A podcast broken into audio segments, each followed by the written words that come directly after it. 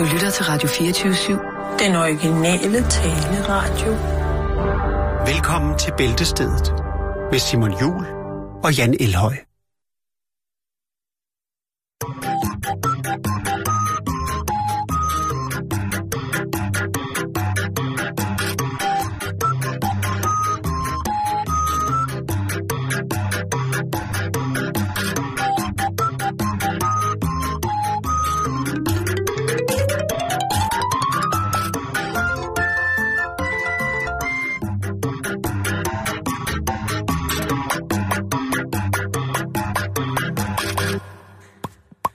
Og for første gang nogensinde her har vi fået en form for neuro-audiovisuel indblik i, hvad der foregår i en politikers hoved. Og nummeret, vi startede med i dag, jamen det er faktisk en fortolkning af, hvad der foregår inde i hovedet på Mette Frederiksen. Det er simpelthen hjernebølger, aktivitet i Mette Frederiksens hjerne, som er blevet lavet om til musik. Og sådan lyder det så til synlæderne inde i hendes hoved lige for tiden. Vi skal snakke om en fyr, der hedder Jock Taylor. Sidste gang jeg stødte på navnet Jock, det var i serien Dallas, som kørte hen over monopolskærmen øh, tilbage i 80'erne, hvor at chefen for det hele, ja, han hed Jock. Jock Ewing. Er det, er det ikke også øh, et, et, hvad hedder det, øh, synonym for, når man har en jockstrap? Er det ikke et skridtbeskytter? Jeg har ikke nogen idé. Men, det kan være, at jeg nogle gange har læst dit blad. Det kan godt være. Ugens rappert. Jo, oh, ja. Nå, men i hvert fald så øh, Jack, eller undskyld, Jock Taylor, han havde, øh, han har sådan en, en gammel, sådan en familiekuffert, som har været i familiens, øh, altså har været i familien i mange, mange, mange år. Øh, Et arvestykke simpelthen? ja, Onkel Rejsende Max gamle kuffert. 100 år, Simon. Over 100 år. Over 100 år. Det er en gammel kuffert. I den ligger der et par Levi's jeans. Altså, et par cowboybukser. Mm. Øh, ud fra størrelsen at dømme, øh, som er 44, øh, 37, øh, der har Jock så fundet af, at de jo sandsynligvis tilhørte hans tip-oldefar, Solomon Warner, øh, som var pioner, øh, da han øh, tilbage i 1800-tallet drog til Arizona. Øh, nu viser det sig så, at øh, altså, i hvert fald ifølge til at starte med, øh, at de her cowboybukser, som er nye, stort set nye, godt kunne gå hen og være en formue værd. Øh, en, øh, en gut, som øh, forhandler gamle cowboybukser, ja, det findes selvfølgelig også. Jamen, han siger, at hvis det er øh, virkelig, virkelig gamle Levi-bukser, jamen så øh, kan vi jo komme op i mange tusind dollars. Mm-hmm. Øhm, og især hvis det er nogen fra start, starten af 1900-tallet, jamen så er det en massiv sjældenhed, som han udtaler.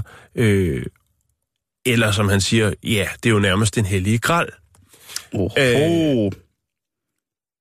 En denimgral. Solomon Warner, altså øh, Jocks tibollefar, han drog fra New York øh, tilbage i, øh, han drog vestpå, meget klassisk, tilbage i 1830'erne.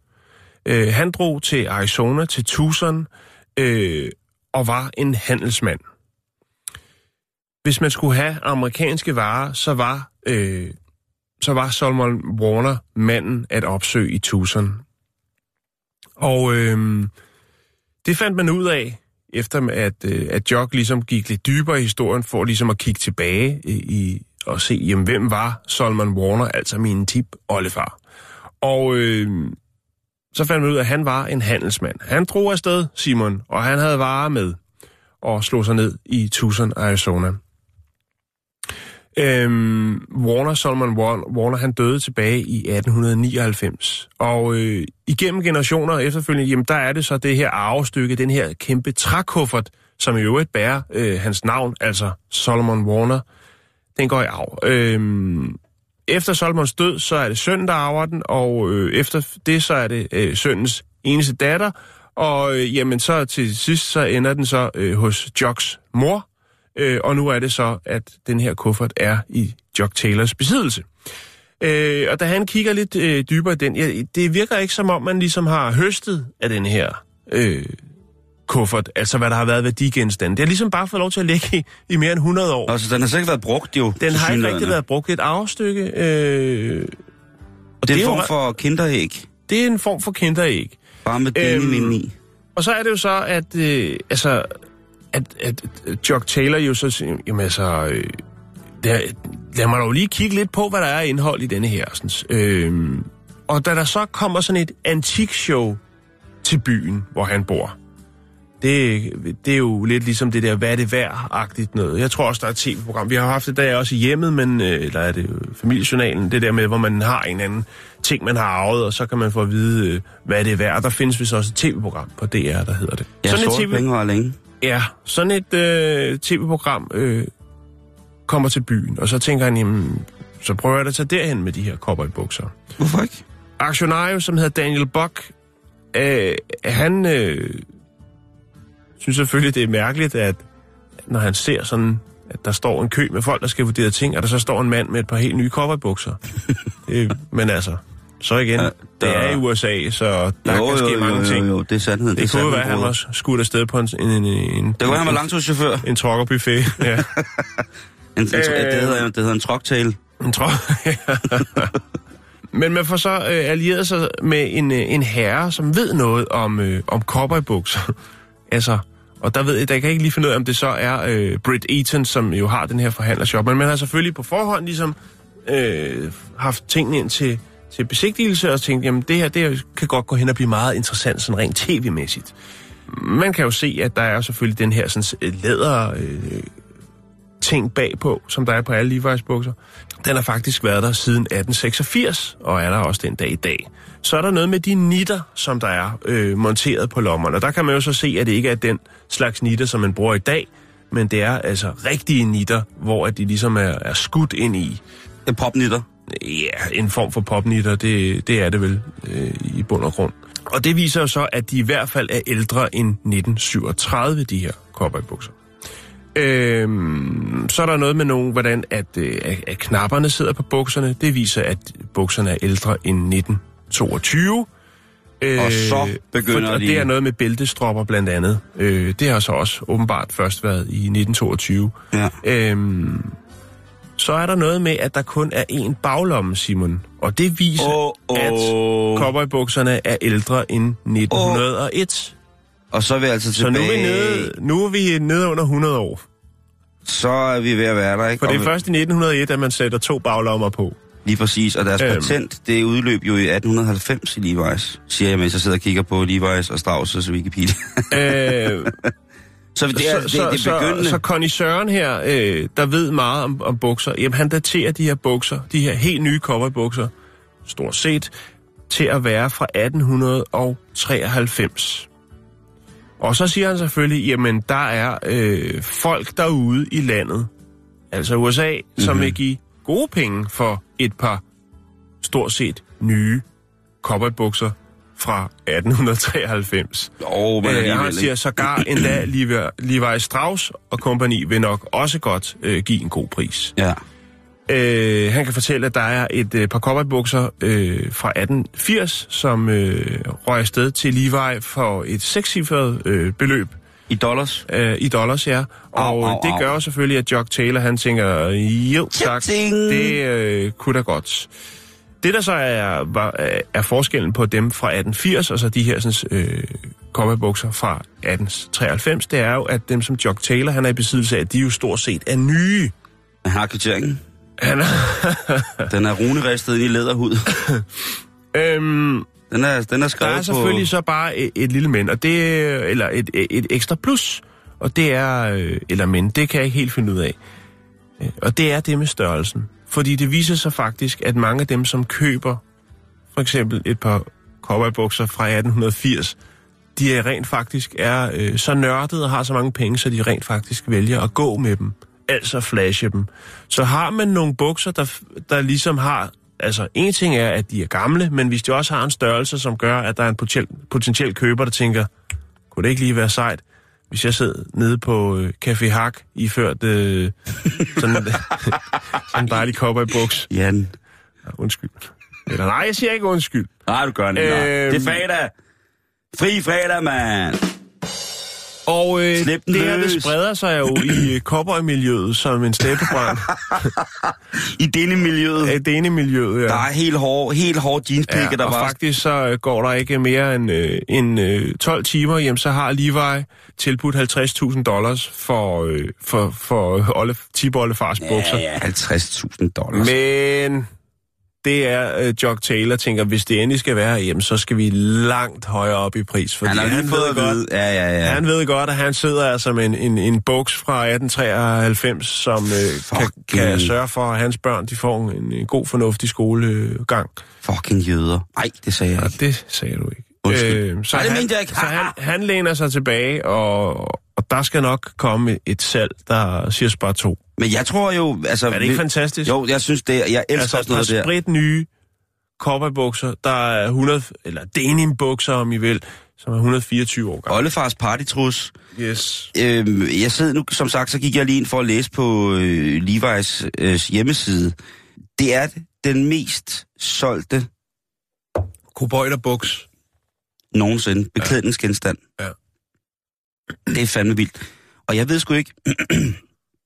jeg må jo indrømme, øh, at øh, udover at jeg i, øh, i et andet amerikansk tøjmærke bruger meksikanske størrelser, så er jeg jo... Altså, jeg sidder... Du sidder i... Jeg sidder et par sorte Levi's PT, Ja, øhm, og, og jeg de har... klæder dig. Tak. Klæder dig. tak. De er lige blevet lagt lidt op, ikke? Men øh, udover det, så... Er en mexikaner? halvt var hun, tror jeg. Ja. Nej, øh, de duftede af kaj, da de kom tilbage. Der, hvad hedder det, der var... Jeg kan sige det på den måde, at det er jo ret vildt, hvad det var. Altså, det, altså, fem, altså modellen 501 er den bedst sælgende beklædningsgenstand nogen, White. nogensinde. Ja. 501'eren, du. Det er de Men jeg håber sgu, jeg håber sgu at han, øh, han river de der Levi's for, øh, for, for en Jeg tror i ordentlig... hvert fald godt, at der sidder, altså, der sidder nogle, nogle, nogle, øh, nogle folk rundt omkring i USA, sikkert også i verden. Det kunne være en, øh, en øh, nyrig, nyrig kineser, tænker, at dem skal jeg have. Altså, der sidder nogle private folk derude, nogle, nogle connoisseurs, som, som øh, vil gå væsentligt højere op i pris. som egentlig bare gerne vil sove med er- cirka 100 år gammel denim, træk vejret igennem 100 år gammel Ja, denim. ja. Eller måske... Så det er lidt sloppigt bud fra, fra Levi, men det kan jo godt være, det ryger op. Jeg har hørt, at Carsten Reh, han spiser cirka 0,02 gram helt pulveriseret antik denim hver dag. Det er derfor, han holder sig så godt.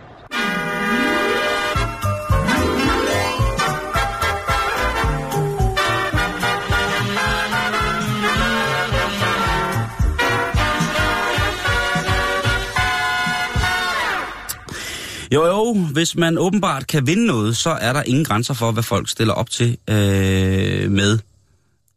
Specielt hvis de kan vinde noget på en personlig skavank. Man har jo set mange mærkelige konkurrencer, Jan, hvor folk kan stille op med at være hypermobile og kunne trække deres arm om på, på ryggen. Du viste mig en video her i formiddags med en mand, som kunne vende sine fødder 360 grader stort set. Det var æder med. Det var også uhyggeligt. Jo. Øh, folk, der øh, kan trække deres øjenlåg op over panden. Øh, folk, der kan ha, trække deres kinder ud til en, altså nærmest en kvadratmeter løs hud. Der er mange skavanker, som man ligesom kan stille sig op med, og således være en del af det freakazoid-cirkus, som vi alle sammen på en eller anden måde bliver mere og mere betaget af. På trods af, at man sikkert også synes noget af det er ganske vulgært, jamen så er der en eller anden grundsten i den menneskelige nysgerrighed, der gør, at man jo alligevel kigger på det. For eksempel, så kan man, øh, så kan man vinde, det som vi skal snakke om nu, der kan man vinde øh, 2.500 dollars. Cirka, hvad er det, cirka 15.000 kroner. Mhm. 14.000 kroner. Mhm. Kan man vinde, hvis man har de dårligst lugtende sko. Vi kender jo alle sammen dårlig Ja. skolugt. Ja, jeg, jeg, jeg tænker, der, jeg- der kan jeg hurtigt komme i tanker med nogle af min vennekreds, som godt kunne være med i den konkurrence. Jeg kan da sagtens være med i den konkurrence. Jeg har ikke lugtet så meget til din tør. Nej, men altså, hvis, normalt så holder jeg også en nogenlunde form for, for anstændig fodhygiejne, men der er der nogle gange, hvis man har gået en hel dag i gummistøvler for eksempel, eller i øh, et par, et par øh, gode, øh, gode hedder det, skærestøvler med øh, termosokker ned i, så kan man da også, når man lige trækker, trækker pløkkerne ud af, af hyldstedet, så kan man da også godt lige tænke, hold, er det hold, hold, ammoniak? Der er, øh, der er nogle gange, hvor ens fødder bare kan få lov til at, at udvikle en form for odør, som man tænker, tænk at, altså man kan kun blive fornuft, fornøjet over, at ens krop kan udvikle en så stærk form for, for ja, kemi, er det vel nærmest. Jo, jo, jo, jo. Det er et lille Men, fodlaboratorie. men, hvad hedder det, Jan? I går, der blev teenageren, som de kalder Connor Slocum, Ja. han blev vinderen af The Golden Sneakers Trophy. Og det er et øh, meget, meget fantastisk arrangement, som blev afholdt for 42. 20. gang på Ripley's Believe It or Not i New York City. Ripley's, de lægger hus til mange... Øh, Det er spændende ting. rigtig godt. eller Og det er simpelthen, Eller et eller andet. øh, det er simpelthen konkurrencen om, De sureste tær. ja, det er, man kommer i det, der hedder Hall of Fumes, Ja. i stedet, øh, hvor man så kan få udstillet sine sko, og man får et billede af sig selv, og man får det her Hvordan måler man det? Er, er der et dommerpanel, eller har man noget, noget maskineri, som ligesom... Øh, Det her skal jo lige siges, at den her konkurrence er sponsoreret af et skodeodorantfirma. skodeodorant? Det findes. Hvis man har, øh, hvis man har en, hvis- hvis man hver gang man trækker sine fødder op af, hvad hedder det, øh, af skoene, så lugter simpelthen af, af massegrav i, i, i Rwanda. Ja. Så er det altså øh, mange, men- der, for nogle mennesker, der er få mennesker, som kan have en enzymfejl, der gør, at det, det simpelthen lugter, at øh, deres krop simpelthen Ja. lugter af, af, af blod. Men ligefrem parfume, kan man ikke bare øh, bruge noget så klassisk som rodalon, tænker jeg? Jo, det Eller skal der dufte af, af, af blomstereng, når man øh, tager Altså, skoene det, det af? gør der jo aldrig. Jeg vil ikke her navngive produktet. Jeg har været og kigge på det, og det er faktisk ikke noget, der dufter parfume. Det er faktisk noget, som er til brug for folk, som netop har nogle former for skavanker, der gør, at deres øh, kropsodør er i, lidt til den skrabe side. Det er altså noget, der går ind og neutraliserer for eksempel de ja, stoffer, som kan der, sidder, som det. der sidder i for eksempel... Øh, som der så sætter mm. sig i materialet, for eksempel skoen eller sokken er lavet af. Så, man, men, så det, man gør her, er jo faktisk, at man laver lidt sjov med nogen, som rent faktisk har en lidelse. Dem, der har en lidelse, laver lidt sjov med det selv. Det er det, der er vigtigt. Er det sådan, det skal forstås? Ja. Jeg tænker, det er lidt fjollet, det der, og, og, og, og især når man afholder det det der sted, at altså, der er lidt glimt i øjet over det, men det kan jeg sagtens godt forstå. Det kan også godt give noget, men jeg tænker, kommer der ikke bare nogen og, og får en god dag ud af det med nogle sure tær, eller... Øh, Det, det tror jeg, man skal se det som, Jan. Jeg tror, der kommer nogen med, med lugtefødder, som så hygger sig sammen en dag og siger, Nå, hvordan lugter Hold da kæft, det er godt nok spændende der. Men konkurrencen startede i 1974, og, øh, og har altså holdt ved. Og det er noget, som, øh, som både åbner øjnene over for folk, som ikke har det, det problem, men som så også ligesom kan præstere en sko. Der findes... Øh, der findes mange, hvad hedder det, billeder. Og det, der er ved det, det er jo det der med, at hvis man har en, en sko, der er, det, det er også, og handler også om rådne øh, sko, simpelthen. Det der med, at en sko er simpelthen øh, for smadret. Du kan lige se et billede her af, af, af vinderens sko. De ser sådan her ud. ja, okay. Men det er jo ikke, de jo sikkert være slidte for at lugte dårligt. Nej, nej, nej, nej, men det er så en af tingene, som ligesom er, er en, øh, er en ekstra, ekstra at i ja. det, det er, at øh, puha, dårlig, dårlig sko, det lugter dårligt. Jeg vil lige lægge nogle billeder op af, af, af Connor, så I kan se, hvem der har de værst lugtende sko eller fødder i, øh, i USA her i, i år. Og jeg vil da blankt indrømme, ja, når jeg tager mine sokker af, så lugter jeg nogle gange til dem. Ja, men det tror, det tror jeg ikke er unormalt, Simon. Tror du ikke? Nej, det tror jeg ikke. Ej, det er helt normalt.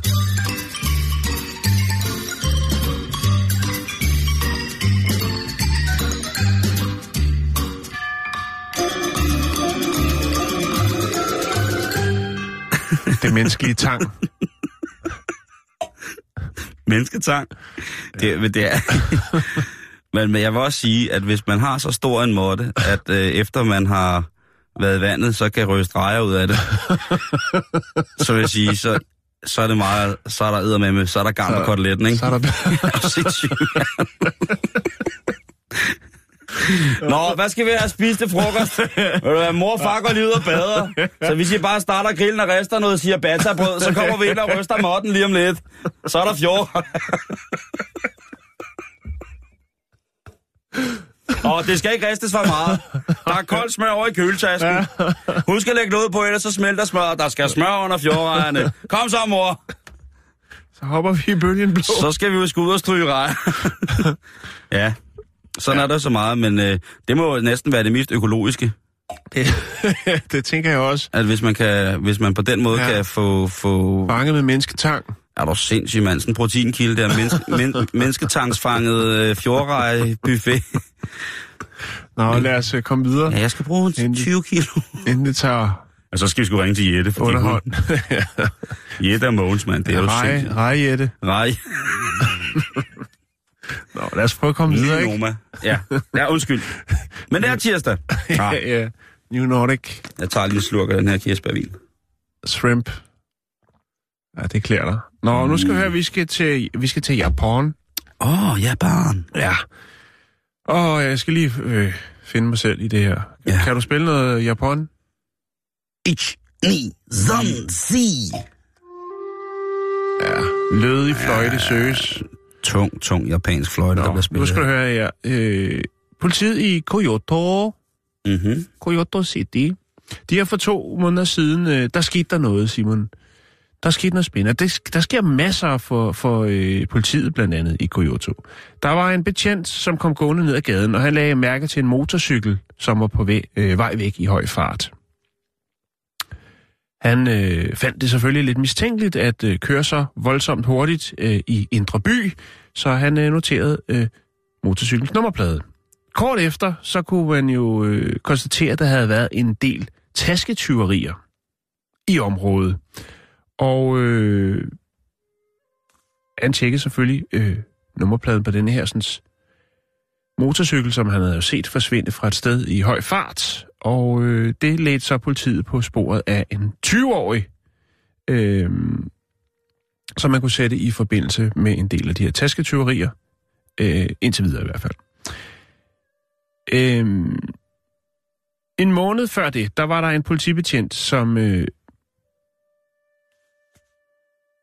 så en, en, øh, en, en herre i gang med et motorcykeltyveri. Og øh, kunne så konfrontere herren, inden han nåede at starte op for tyveriet, altså motorcyklen, og øh, køre derfra. Lidt ligesom sådan nogle superbetjente, de kan se på forhånd, at her kommer til at være en kriminel gerning. Er det robotter? Nej, det er det ikke, Simon. Det er simpelthen et... Øh... Er det sex dolls? Nej, det er det heller ikke. Det er heller ikke Love Dolls. Det er øh, politiet i Kyoto, som har fået et nyt smart system, der hedder Predict Predictive Criminal Defense System. Eller på japansk, Yosokugata Hansai Bugyo System. Det er et EDB-system, som politiet er begyndt at bruge, øh, og det kan forudse visse former for kriminalitet. Det lyder spændende, men det er faktisk ret simpelt. Det lyder også rimelig farligt. Ja, fordi man tænker, der kan godt være nogle øh, grumme øh, mennesker, som måske føler sig presset til at øh, bruge våben, for eksempel. Ja, eller hvis det regner forkert, ikke? Jo, men det er faktisk et meget simpelt system. Nå, okay. Så det er ikke, og øh, da jeg først så den, så tænker jeg på alt muligt futuristisk med, at de har en eller anden... Øh, Er det en 50'er i en snor og en, en eller anden øh, smart, det er tæt på, øh, en eller anden smart øh, brille måske, der kan se ud i fremtiden eller eller andet. Det er faktisk ret simpelt, Simon. Det, der går ud på, det her smarte system, det er øh, ganske enkelt, at alle anmeldte kriminelle gerninger i Kyoto, de bliver registreret i det her kom- computersystem. Mm-hmm. Det er jo tit sådan så, at eller ofte sådan, det har man jo kunnet konkludere, og øh, det, det er jo altså, det er faktisk, øh, det er amer- amerikanerne, det kan vi lige vende tilbage til, men, men det er jo tit sådan så, at, at når der foregår noget kriminalitet i et område, så er, det, så er der jo nogen, der har gang i noget, en kriminel løbebane, der eskalerer på et eller andet tidspunkt, og de finder et godt sted, hvor der er gode muligheder for at øh, udøve deres form for kriminalitet. Ligesom for eksempel på Københavns Hovedbanegård, klassisk sted for lommetyve. Så er der Nørreport station i København også, klassisk sted for lommetyve. Så vil der, være nogle Kongens Nytorv foran Dangleterre. klassisk sted for cykeltyverier. Nej, men altså, der vil, der vil jo være nogle steder rundt omkring, hvor at, øh, hvad kan man sige, der på et eller andet tidspunkt, og nogle gange altid, vil øh, være, øh, blive udøvet øh, specifikke former for kriminalitet. Det her system, der bliver alle anmeldelser og, øh, og politiiagtagelser, det bliver registreret ind i det her system. Og på det, så er det jo lidt ligesom det der, husk det der øh, øh, kort, vi havde over, hvor der blev skidt i det offentlige rum i San Francisco. Det er lidt det samme her. Her er det så bare et, et sted, hvor at, øh, at der bliver markeret, hvad for en form for kriminalitet, der for eksempel vil være i det her brokvarter, eller hvad det nu er, hvis det var i København, eller ja. Ja. i Odense, eller noget. Så ved man om her, der skal, øh, skal politibetjenten være, der er blevet lavet mange tasketyverier, jamen så ved han, at når han patruljerer der, så er det øh, særligt det, han skal have for øje med. Så kigger han selvfølgelig på hele området med nogle andre briller, hvis man kan sige det sådan, Ja. og ved, når her, der kan være, øh, der skal kigge efter nogle motorcykler, der sætter af i høj fart for eksempel, eller noget i den dur. Og det, det er jo ret simpelt på en Det, eller anden måde. det er jo i virkeligheden bare at lægge to og to sammen. Lige præcis, men ja. Nu er det jo så blevet øh, puttet ind i det her system, og det er jo faktisk noget, som øh, politiet i USA har brugt i, i rigtig mange år. I Santa Cruz i Kalifornien, der har man haft øh, et lignende system i årvis, og øh, det har altså i, i Santa Cruz øh, reduceret kriminaliteten med 20 procent. Vildt nok, at amerikanerne kommer med et teknologisk system, inden japanerne gør det, ikke? Jo.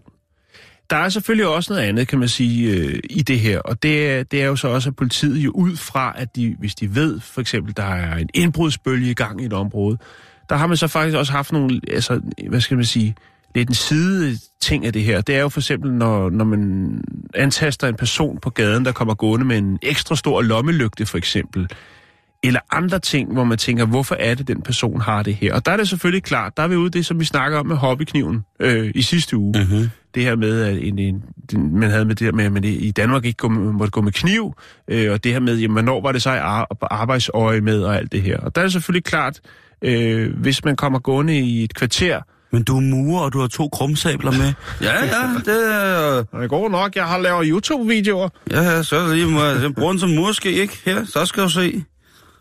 Men det har selvfølgelig gjort, at der har været en, en, en, øh, en del, hvad skal man sige, der har været selvfølgelig en del konfrontationer mellem borgere og politibetjente, altså ikke voldelige eller noget, men du ved, hvor der har stået en med en, ja, det ved jeg ikke, måske med en lille, en lille sort maske for øjnene, og måske en, en, en, en sort, eller en lille sæk med dollartegn på, eller noget. Ej, ikke sådan, men forstå mig ret. Altså, der har været nogen, der har selvfølgelig har skulle forklare sig, hvorfor de havde øh, de ting i det område. Ja. Og det er selvfølgelig klart, det bliver der brugt noget energi på, både hos borgerne og hos politiet.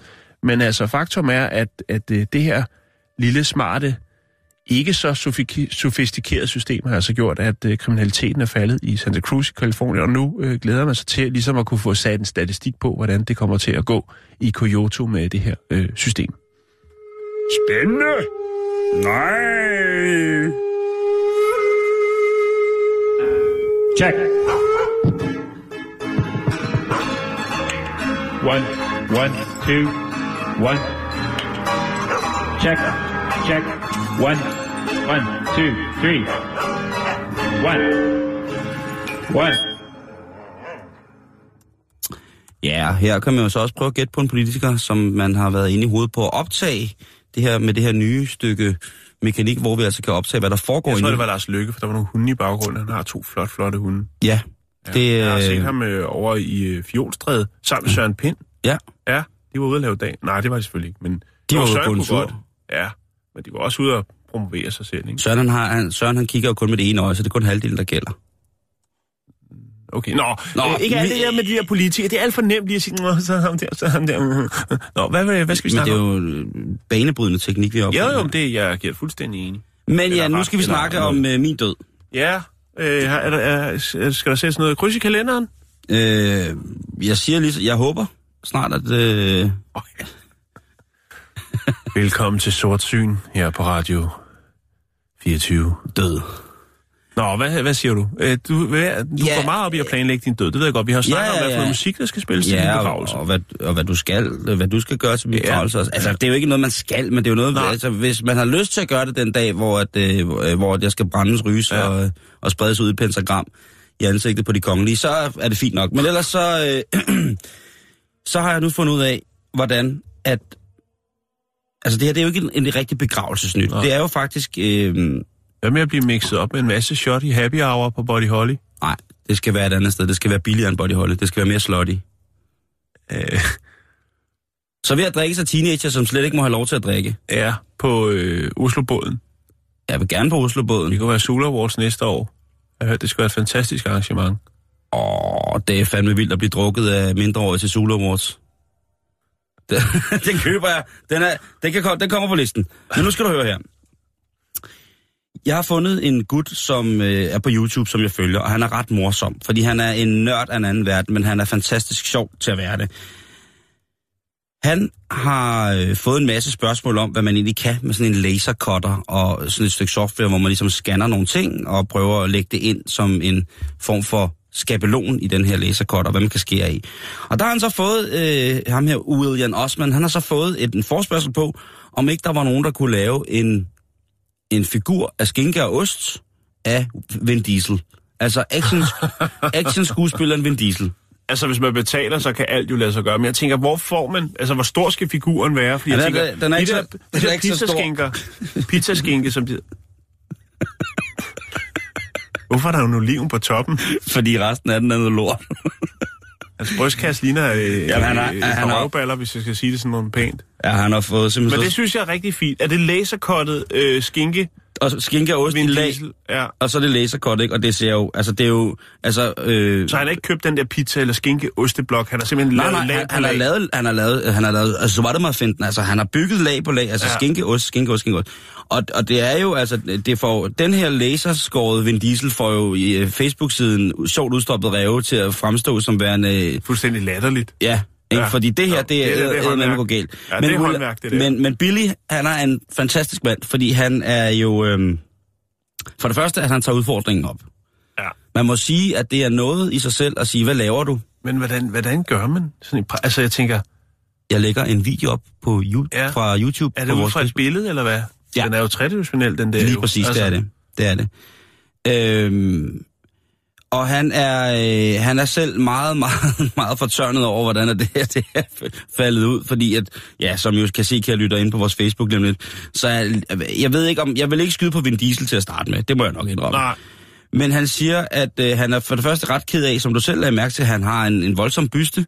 Eller han, det er, nu er det jo faktisk en byste. Han har jo en voldsom, hvad kan man sige, han har et voldsomt brystparti. brystkasse. Ja, det er, og han, er jo, han har jo en flot brystkasse i virkeligheden, men det her, ja. det er måske lige i overkanten. Øhm, han siger også selv, at... Øhm, Det giver jo fastfoodkæderne helt nye muligheder, du. ja, det der, men også bedemænd, han siger selv, han skriver selv, altså... Øhm, hvis Vin Diesel selv nogensinde ser, ser det her, så, så må du undskylde. Rundstykke mange gange. Det var sgu ikke med vanilje. Det, det er jeg fandme ked af. Jo, jo, men han skal være glad for, at han er den første, der bliver skåret i, i osterskinke i hele verden.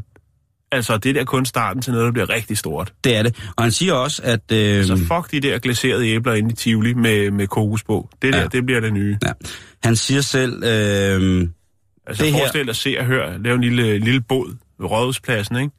så bliver skåret skinke og ost. Så kan du få side 9 pigen eller side 9 mand skåret i skinke og ost sandwich, ikke?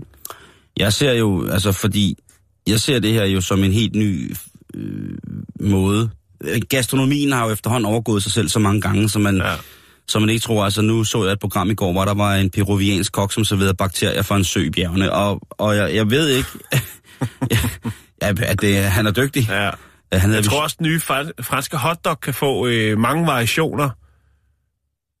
Hvis du forstår Nå sådan jo, en men jeg en. tror, vi, jeg tror, vi er kommet så langt hen, i, eller så bredt ud i udviklingen, at øh, jamen, jeg tror faktisk snart, at den franske hotdog vender tilbage som værende ikke bare øh, et stykke kødaffald i en slamblæ, men altså det kommer til at blive noget, som man tænker, wow, fransk hotdogs, shit mand. Ja. Tre Michelin-stjerner og alt muligt mere. På et eller andet tidspunkt, så ramler... Så Det ram, startede jo ori- originalt, altså den franske hotdog var jo et helt baguette med en medister inde i midten, hvor man så brækker den over, og så havde en til hver hånd. Ikke lidt ligesom den der tvillingeis. ja, så var der... Ja, åh, tvillingisen.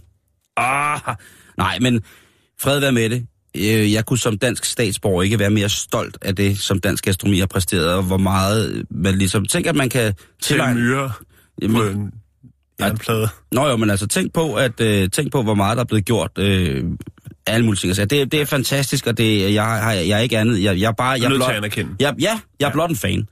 Ja. Øh, men nu er det jo også sådan, at nu har de prøvet at spise mos og lav og elgelæber og, og aborøjne og tussegælder og hvad de alle sammen har. Og, og nu rykker tingene ligesom, øh, og, og øh, hvis man kigger på, hvad René Recepi gør, og, og ligesom, hvis man sigter efter ham som værende en ledende stjerne, som mm. jeg, jeg jo til dels gør på mange måder, jamen han er jo i Mexico, og jeg tror jo, at det sydamerikanske køkken kommer til at overtage Skandinaviens rolle i forhold til de næste 10-15 år i, øh, i Og det sådan- tror jeg ikke, vi skal være en del af. Det tror jeg, vi skal lade dem om.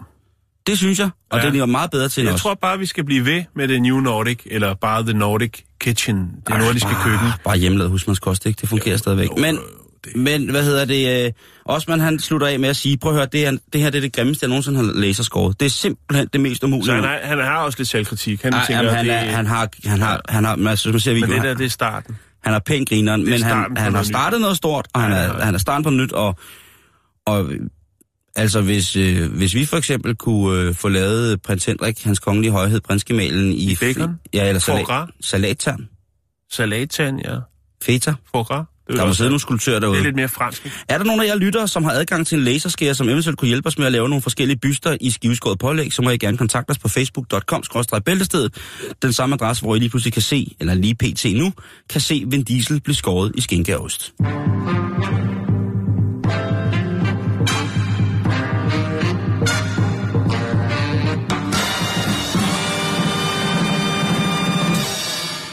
Det var meget fint sagt, at I lige pludselig kan se. Jeg tænker bare, at man sidder og kigger og venter. Og lige pludselig, bup, så er den der. Ikke? Hvad ser du? Ikke noget? Gud, er det Vin Diesel, der bliver skåret med en laser i skinke og ost? Åh oh, ja, det ved jeg da ikke. Åh, oh, fedt, mand. Lad mig dele, share, likes, thumbs up, uh, smiley, emoji, lort, flot, tysk flag, juhu. Det er præcis. Og det er det, det handler om. Det er jo et nye valuta. Yes. Fuck det der øh, bitcoin og Ja, alt det der. fuck halløj. Tornet. Ja, vi skal have likes. Vi ved, hvor I bor. Yes, like den op fra. Nå, øhm, Hjalte og Ygter. Dette er nyheder fra Fjernøsten. Så kan se så så kysse så. Hasser langsomt. I Asien har de bitte små øjne, men kan se nøjagtigt lige så meget som både dig og mig. Dette er de sidste nye fra Fjernøsten.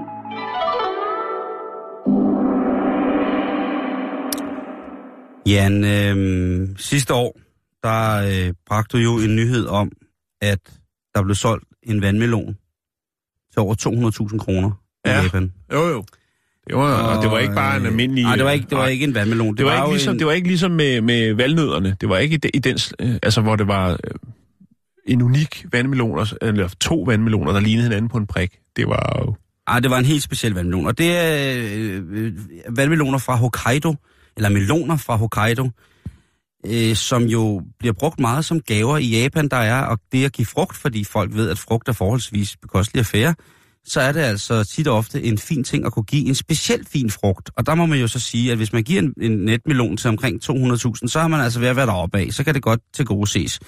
Man kan jo også købe de her vandmeloner, som er kultiveret i forskellige former. Det vil altså sige, at man sætter dem, lader dem gro i en, i en, i en form, simpelthen. Og så kan man få firkantede vandmeloner, Ja. man kan få hjerteformede vandmeloner. De gør det også med appelsiner dernede, har jeg set. Jeg Ja. har faktisk et, et billede af det, hvor de står. De laver sådan nogle små trækasser til dem.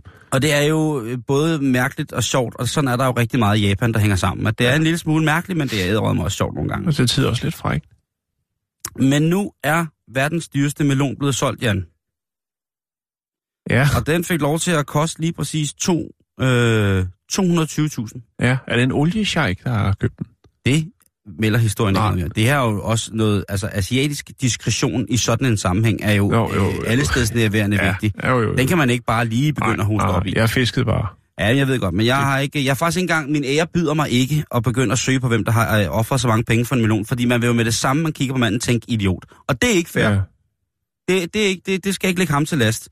Måske lidt, men generelt skal det ikke ligge ham til last, at han har haft et behov for at give en gave. Hvis han har siddet derhjemme og fyldt den op med soft ice masse og guf, og bare siddet og høvlet den til en eller anden Netflix-film, fred være med det, det er hans penge. Det håber jeg ikke, han har gjort. Men her bliver der altså, her er der altså tale om den her melon, som virkelig, virkelig må have Men hvorfor? Altså, hvad, hvad, hvad kan den? øh, ikke en skid. Jamen, er den, øh, er den kæmpe stor? Er den Nej. øh, højglanspoleret? Nej, det er Øh, meget almindelig melon.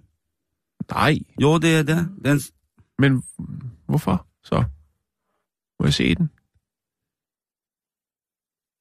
Øh, der, der er et trækasse. Ja.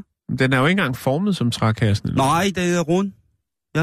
Det er fandme mærkeligt. Ja, det er specielt. Meget specielt, det kan jeg fortælle dig. Men, men den, øh, hvad hedder det, den er jo, som sagt, så er, er frugt altså en stor gave at give øh, i Japan. Ja. Ligesom at hvis man for eksempel, hvis man, der er sikkert mange af vores øh, lyttere, som har rejst i Thailand, som undrer sig over, øh, hvorfor at for eksempel sådan noget som æbler er enormt dyre. Altså importerede æbler er en stor delikatesse i Thailand, og man tænker, åh, kokep af barn. Og så Ja. siger de lige pludselig, at det bliver bare uh, Jessi Bart. Og så siger man, ej, det, jeg skal ikke betale så mange penge for den der, det der æble. Nå. Åh oh, jo, men det er fordi, det er... Hvad, hvad, mange penge? Er det ligesom de der sådan, røde æbler med kokos på ind i Tivoli? Det koster sådan noget Nej, det er ikke et 140 kandisæt. kroner? Nej, men der er, sådan, der er jo store Altså, supermarkeder prismæssigt, i... prismæssigt. Ja, altså i forhold til, at man kan købe sådan nogle stykker helt frisk ananas skåret ud i fineste stykker, så kan man gå med den lille pose der, og så bare hapse, hvis man kan købe det for 40 bat, ikke? Og så lige pludselig så skal du, står du i supermarkedet og skal købe et æble. Det siger også noget forkert det er herhjemme, ikke? Og så er der franske æbler. Ja. Franske æbler, ja. Og så, så, så kigger man op, og så står der 120 baht. Og så tænker man, det var dog alligevel, øh, i forhold til, hvad man ellers skal købe frugt og grønt til i Thailand, et forholdsvis øh, pamper, eller hamper affære det her. Og så finder man så simpelthen ud af, at det faktisk er stykprisen på æbler, fordi de er importeret. Jeg har ikke hørt om nogen i Thailand, som har haft en større kultiveringssucces med lige præcis æbler. Det er ret morsomt. Det er ligesom med chokolade. Chokolade i Thailand er en øh, særdeles øh, højeffektiv, rent økonomisk salgsvare, hvis det er, man kan finde ud af at få det til nogle penge og, og, og sende det til, til landet. Det er, det er ret morsomt. Men altså, øh, jeg tror ikke, vi er ude i samme øh, princip her med det her. Her der handler det som om, bare om, at de her meloner, som er så dyre, de er selvfølgelig ligesom kobekødet. Det er jo en form for kobemelon. Ja, er den blevet kælet? Ja, Kælet moden? ja, ja. Den er, siger. blevet, den, er blevet, den er blevet nusset ved stilken, som man siger, hver aften. Der er blevet spillet dejlig japansk fusionsmusik for den. Den har groet i jord, som var opvarmet af Sonras øh, blindede hjemmesko. Der har sikkert været mange forskellige ting, der ja. Har gjort det lige præcis, at, øh, at den er sådan der. Og så kommer den jo så altså også. Det er jo ikke ligesom, når man går ned i, i her unavngivet supermarkedskæde og skal hæve en netmelon en gang midt i januar, fordi der er det kraftet med godt med netmeloner. Ja, det er det. At man så hiver sådan en, øh, noget, der minder om en svamp op. En blanding mellem en svamp og et vipsebo op for, for, for, for bunden af Ke- kassen. Kefir svamp. Hernede, der er det altså, hvis man får den der. Og så spørger man så sig selv, når man så giver sådan en, øh, sådan en yobari, øh, yobari melon, sådan gave, er det så noget, man spiser, eller er noget, man bare lader stå? Nej, den bliver spist ret tit og ofte ret hurtigt. Ja. Og det er jo, fordi den er, bliver givet i den fuldstændig perfekte tilstand af modenhed. Konsistensen er perfekt. Smagsnuancen er lige der, Det hvor den skal, skal den være. fandme være til den pris. Ja, og det, der, der vil jeg så også sige, at det, øh, hvis man vælger at bruge over 200.000 kroner på en melon, som du selv lige sagde, Jan, det, det bliver nødt til Ja. at smage dejligt. Jo. Altså, der burde det, jo, det burde jo foregå lidt, som det gør, har jeg hørt. Jeg har ikke selv oplevet det endnu øh, på, på de københavnske natklubber, jo, hvor at, øh, når du køber en stor flaske op i baren, så kommer de bartenderen ned, eller hvad de nu øh, betegner sig selv som værende, med, med en flaske øh, stjernekaster og fuld fart på. Ikke? Der burde også, når du køber en melon, lige sætte lidt, øh, lidt... Altså, der kommer nogen med nogle konfetti-rør. Man kan godt gøre lidt mere ud af det, når man køber en, mel, en melon til, til 200.000. Ja, men den vil sikkert jo med stor sikkerhed blive givet i en, i en sammenhæng, Jo. hvor det ligesom i Så forvejen skal var man have fest. kvitteringen med, ellers så, så dur det jo ikke, vel? Ja, jeg kan vide, at man ikke kan bytte en melon til 200, Det er jo det. 200 lange. Ja, Ja, det smager sgu lidt af guld, ikke? smager rigtig meget guld. Rigtig meget.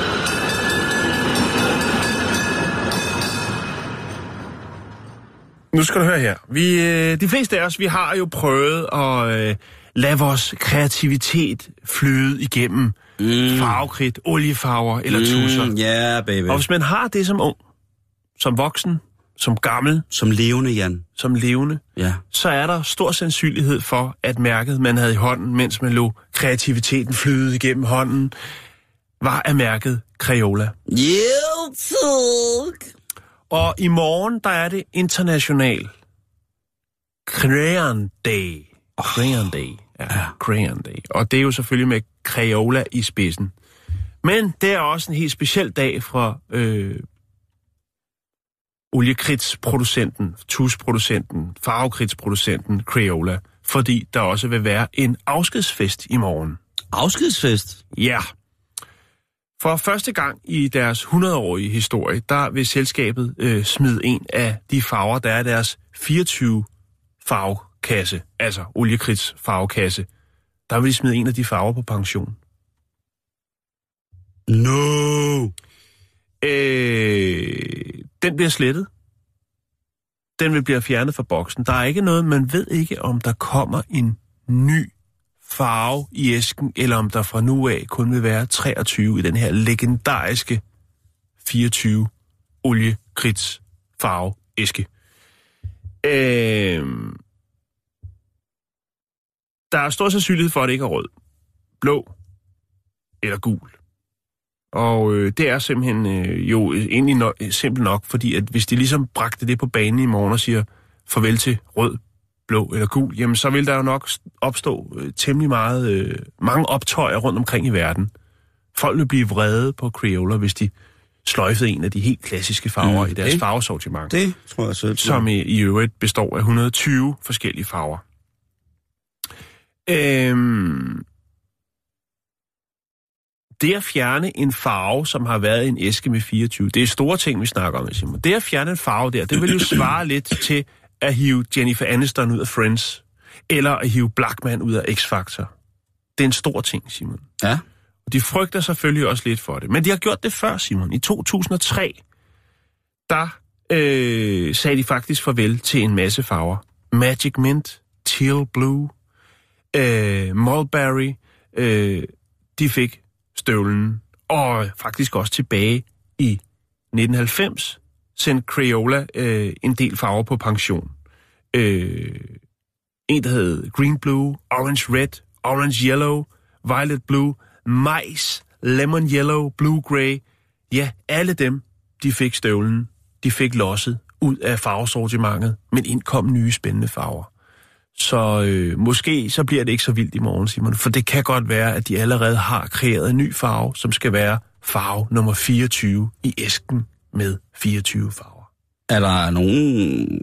Det bliver løft, der bliver løftet slør Nå, for nå, nå. i morgen. I morgen, Simon.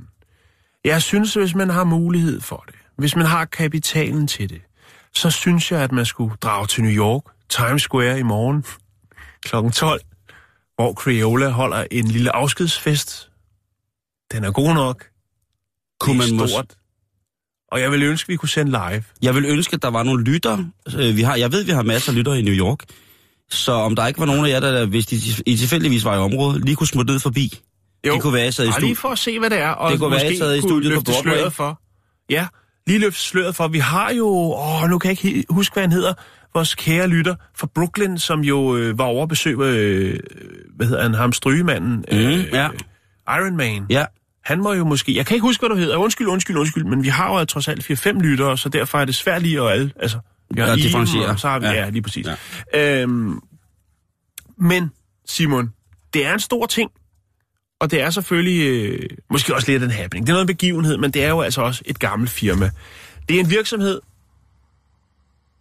Det er en anden en. Det er en Jamen, anden. kan du huske dem? Ja, dem kan jeg også godt huske. De hedder, hvad de hedder, Fila, de hedder et eller andet. Filia. Filia. Det hedder pædofilia, og det er et Nej, oliekridt. Simon. Nej, nej, det var for sjov. Det gør det jo ikke. Det hedder bare filia.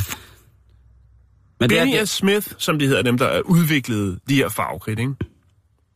Det var, altså, den blev grundlagt af to fædre, øh, Edwin Binney og så C. Harold Smith i New York, 31. marts 1885, Simon. Det startede selvfølgelig et helt andet sted. Det er jo klart mm, Ikke? Farvekridtet var ikke opfundet endnu, men det kunne de to fædre, Edwin og Harold, lige kigge på. Øh, de startede faktisk med at producere farvestoffer øh, til industri- industrielt brug. Øh, blandt andet øh, den klassiske jernoxid øh, pigmentering, som man jo øh, nok vil kalde øh, svenskrød på disse kanter, men det er jo også en klassisk farve øh, at male laderne i i USA. Den her sådan rødpigmenterede maling. ja, den er så flot. Og den, øh, den, den klæder, den. kan jeg Ja. virkelig godt lide. Både i Ja. Sverige, men også i USA. Man ser mm. det meget klassisk, når man ser amerikanske tegnefilm. Hvis der er en lade, så har den den farve. Yes. No doubt about it. I øh, den klassiske ingen film. tvivl om det. Nej. Udover det, så udviklede de også øh, noget carbonsort øh, kemikalie, som blev brugt til at, øh, at gøre, øh, altså lave den sorte farve i dæk, øh, og, s- og forlænge levetiden på, på dæk. Og okay. det er jo altså helt tilbage i 1885. Ikke lige der, men det var der, de startede, men man kan sige, hen ad vejen, så, så gik de i gang med det her. Ja.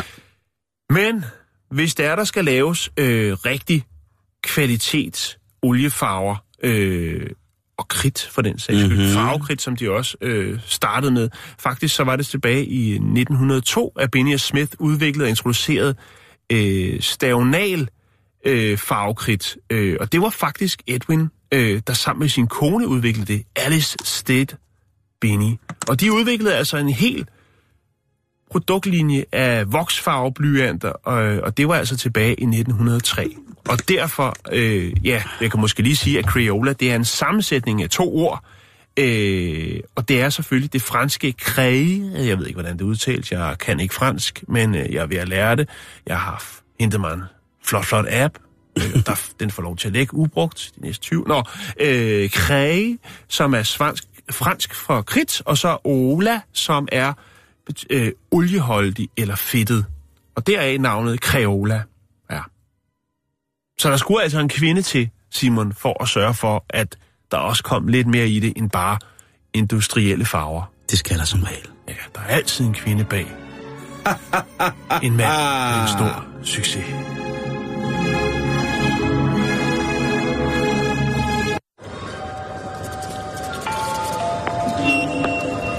Ja, det er slagterafdelingen med en servicemeddelelse til alle handlende. Ved et uheld, så er vi kommet til at fryse vores lærlingslabrador ned. Den har det ikke så godt, men hvis du kan bruge en halvkold hund, så kom ned i slagteriafdelingen. Den kan afhentes til fri afbenyttelse uden beregning. På forhånd tak.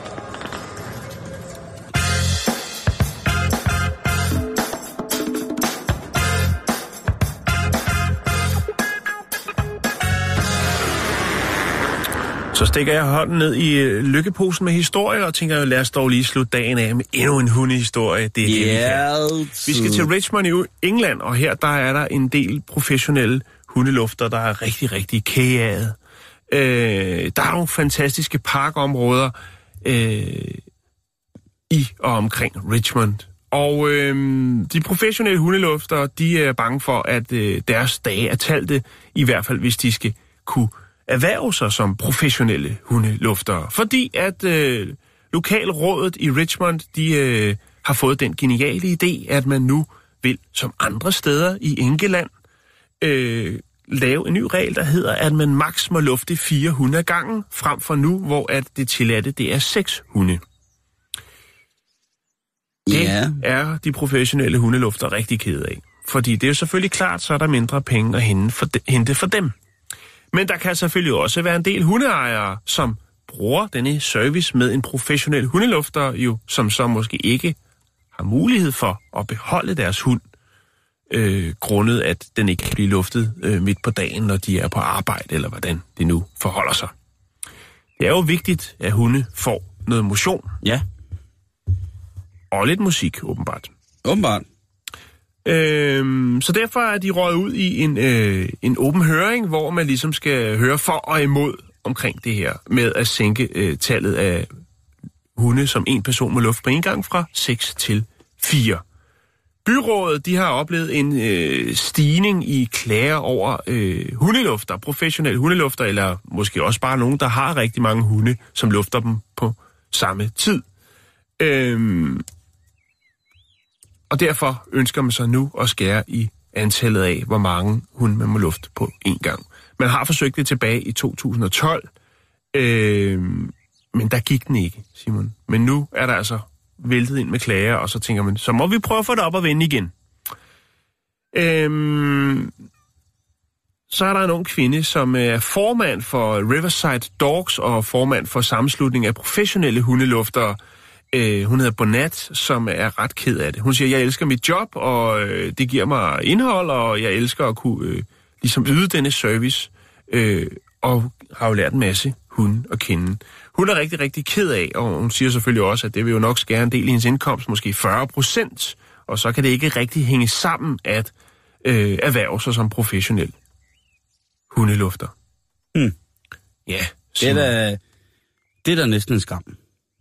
Det synes jeg også, det er. Jeg synes, det er ret sjovt til det Udover hundelov. det, så har man også nogle andre tiltag, og det er blandt andet øh, omkring droneflyvning, øh, og, og noget med at lave bål i parkerne, så, som man også kigger lidt på. Så mm. det er ikke bare, fordi det er kun, når man har set sig ondt på hundelufter. Men sådan er det, Simon. det, er, det er et stort problem.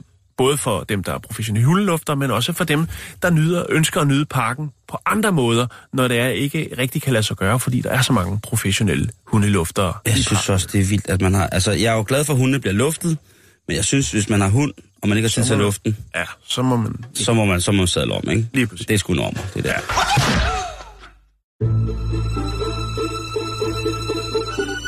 Du lytter til Radio 24 /7. Om lidt er der nyheder.